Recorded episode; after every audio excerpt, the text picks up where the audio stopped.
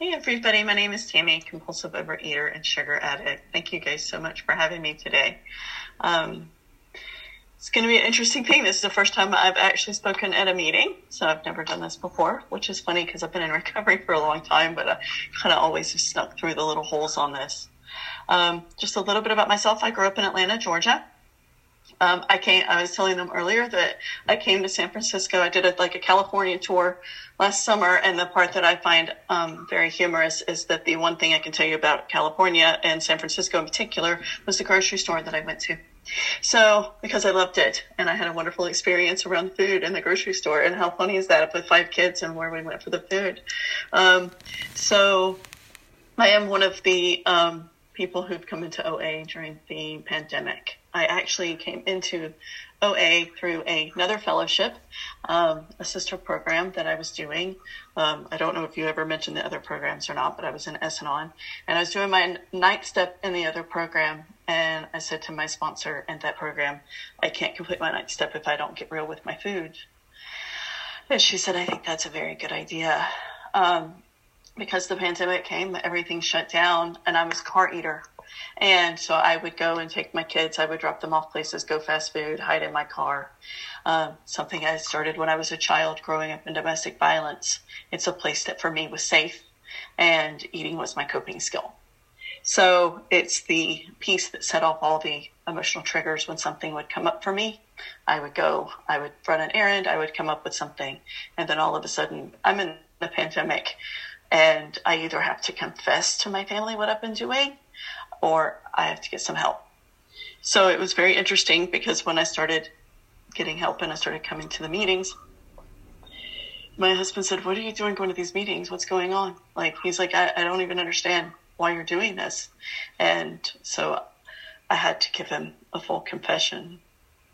When I started going to a meeting, I wanted to go to a meeting in my local area. Currently, I live in Memphis, Tennessee, but I've lived in uh, New Jersey. I've lived in North Carolina, the Asheville, North Carolina area, and I originally grew up in Atlanta. And I'm married to someone who's from Germany, so I have a lot of different influences. But I was looking for a meeting that was local, and I couldn't dial into the meeting and so I got in touch with somebody and said that the dial-in's not working for this meeting and I'm trying to get in there, you know, trying to go to a meeting. I'm all nervous and jittery. He's like, here, try this code.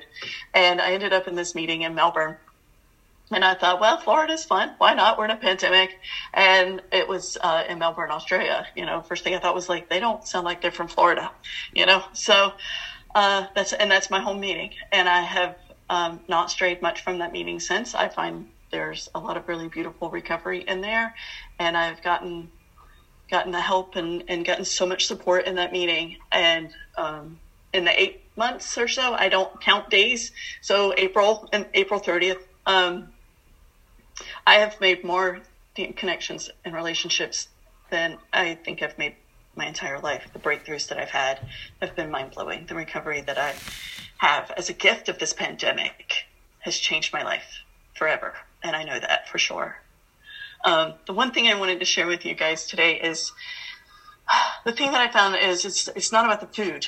Right? The Food was my coping mechanism. Food was where I went. Food was what what uh, was my band aid, right? But when I got rid of the food and I and I started not eating, all of a sudden it was like I have no coping skills.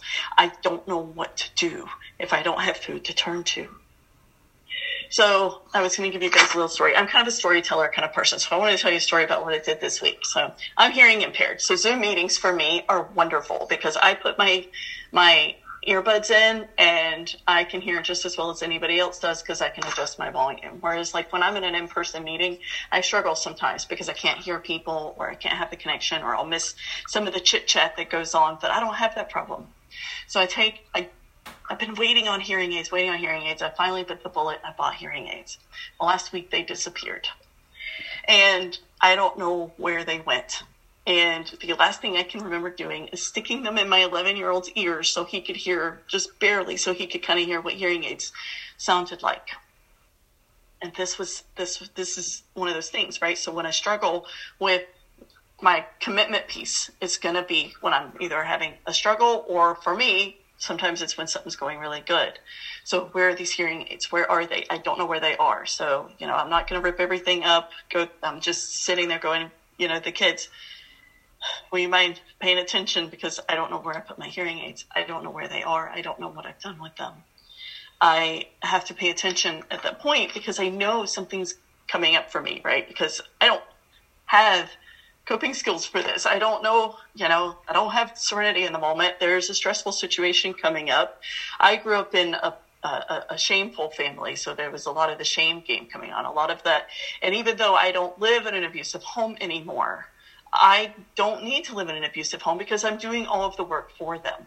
So I have this piece where I call it my self hating shame machines activated, right? Like I've got good material for all the stuff in my head to go crazy.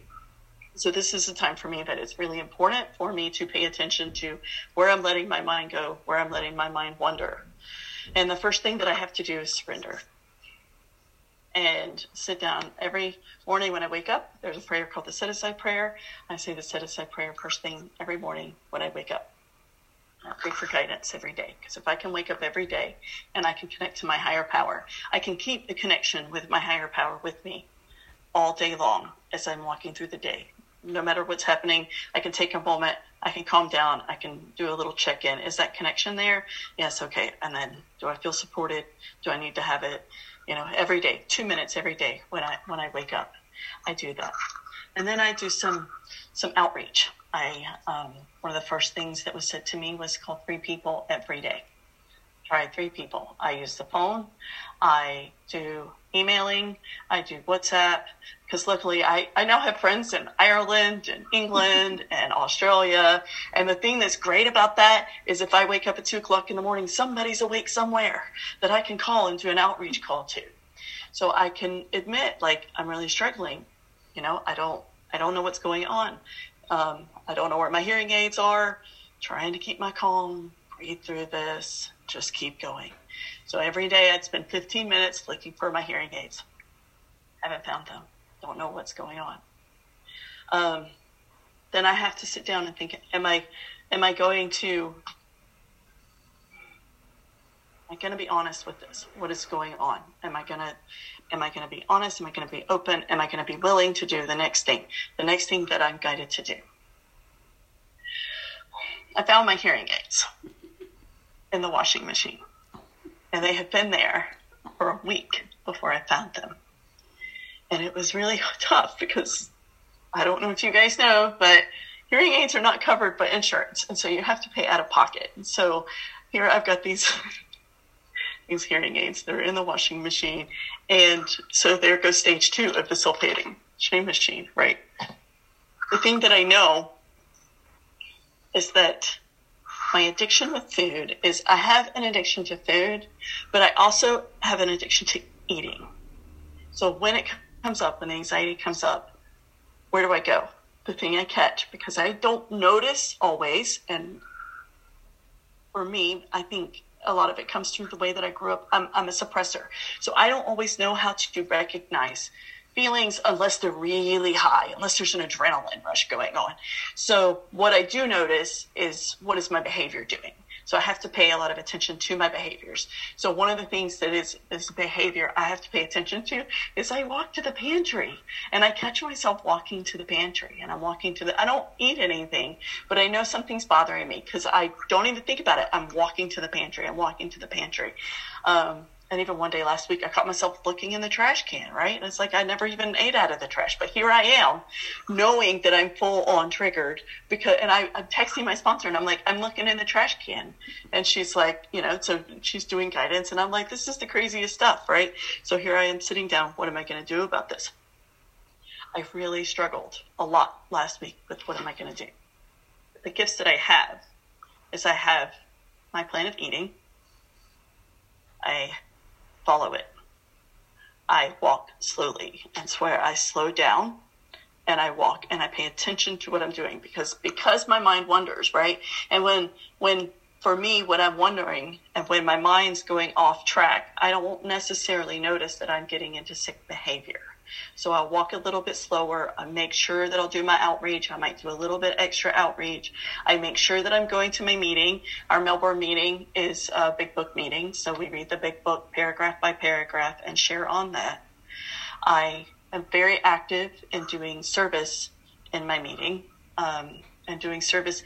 I do service in the meeting, and I'm hu- I'm really a huge supporter of doing service in my meeting because that's what teaches me how to behave. I didn't learn how to behave in my family of origin. So I have a lot of fear. And anytime something comes up, I get really fearful. I get really, really afraid of how to do this. So how do I learn how to engage? How do I tell my husband that I just just literally washed thousands of dollars in the washing machine and left them just sitting in there, right?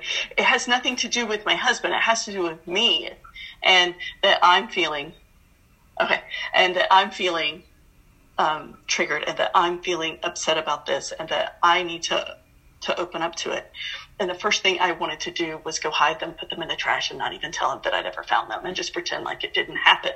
But if I'm going to be honest, open, and willing, then I have to tell him the truth. I have to tell myself the truth because really I'm not trying to lie to him. I don't want to admit what, what happened myself. And so, um, and so I was, I did. And and it was shocking to me because there was a dialogue going on in my head and he was so kind. He was very kind to me. And then i looked at him and i said i don't know that i deserve the kindness that you're giving to me because i know how i'm feeling inside. And so it was very tricky for me. Um, and then i've been talking to my sponsor and checking in with my sponsor Sorry, I have a door that randomly opens and checking. The air just turned on. Otherwise, you're going to hear kids going by. Oh, well, the door's open. Sorry about that. Um, but checking in with my sponsor and checking in with her every day and knowing that I have the gift of this amazing sponsor that I can text all during the day. If I, I don't talk to her every day, we text, we have contact.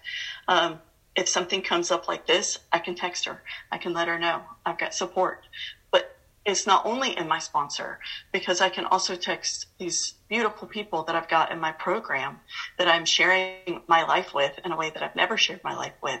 That I can say, I found my hearing aids and now what do I do in order for me to sit down and talk through? Because if I can figure out how I'm feeling, then I can figure out how I can make decisions and what I can do outside of these rooms.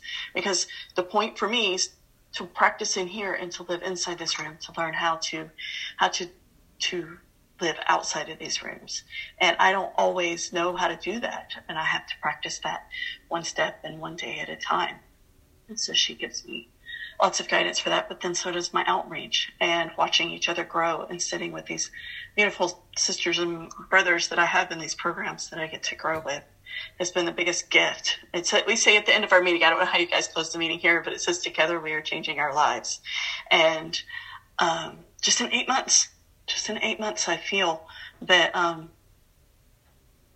that I have things that have changed. I have you know sponsees and I have outreach and I have a community, and not only do I receive this love and support, but I also have a place where I can give the love and support um, as well, being a community.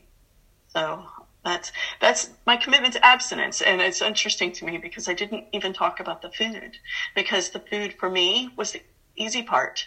It was really the once I got abstinent, it was learning how to live an abstinent life. That was really something I had to learn to do. Because if I if I start to slip on my meditations and my prayers, then thank you. If I start to slip on that, then my my abstinence will start to slip and then I'll be back in the food in no time.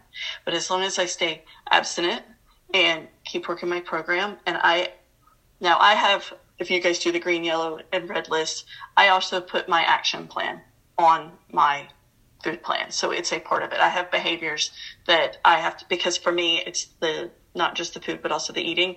I have certain actions that I need to do to keep my, keep myself and my thoughts, my behaviors also abstinent. So I include that in my, my plan as well. Okay. I hope that made sense. That's it. Oh, and I can tell you real quick, my hearing aids actually still work.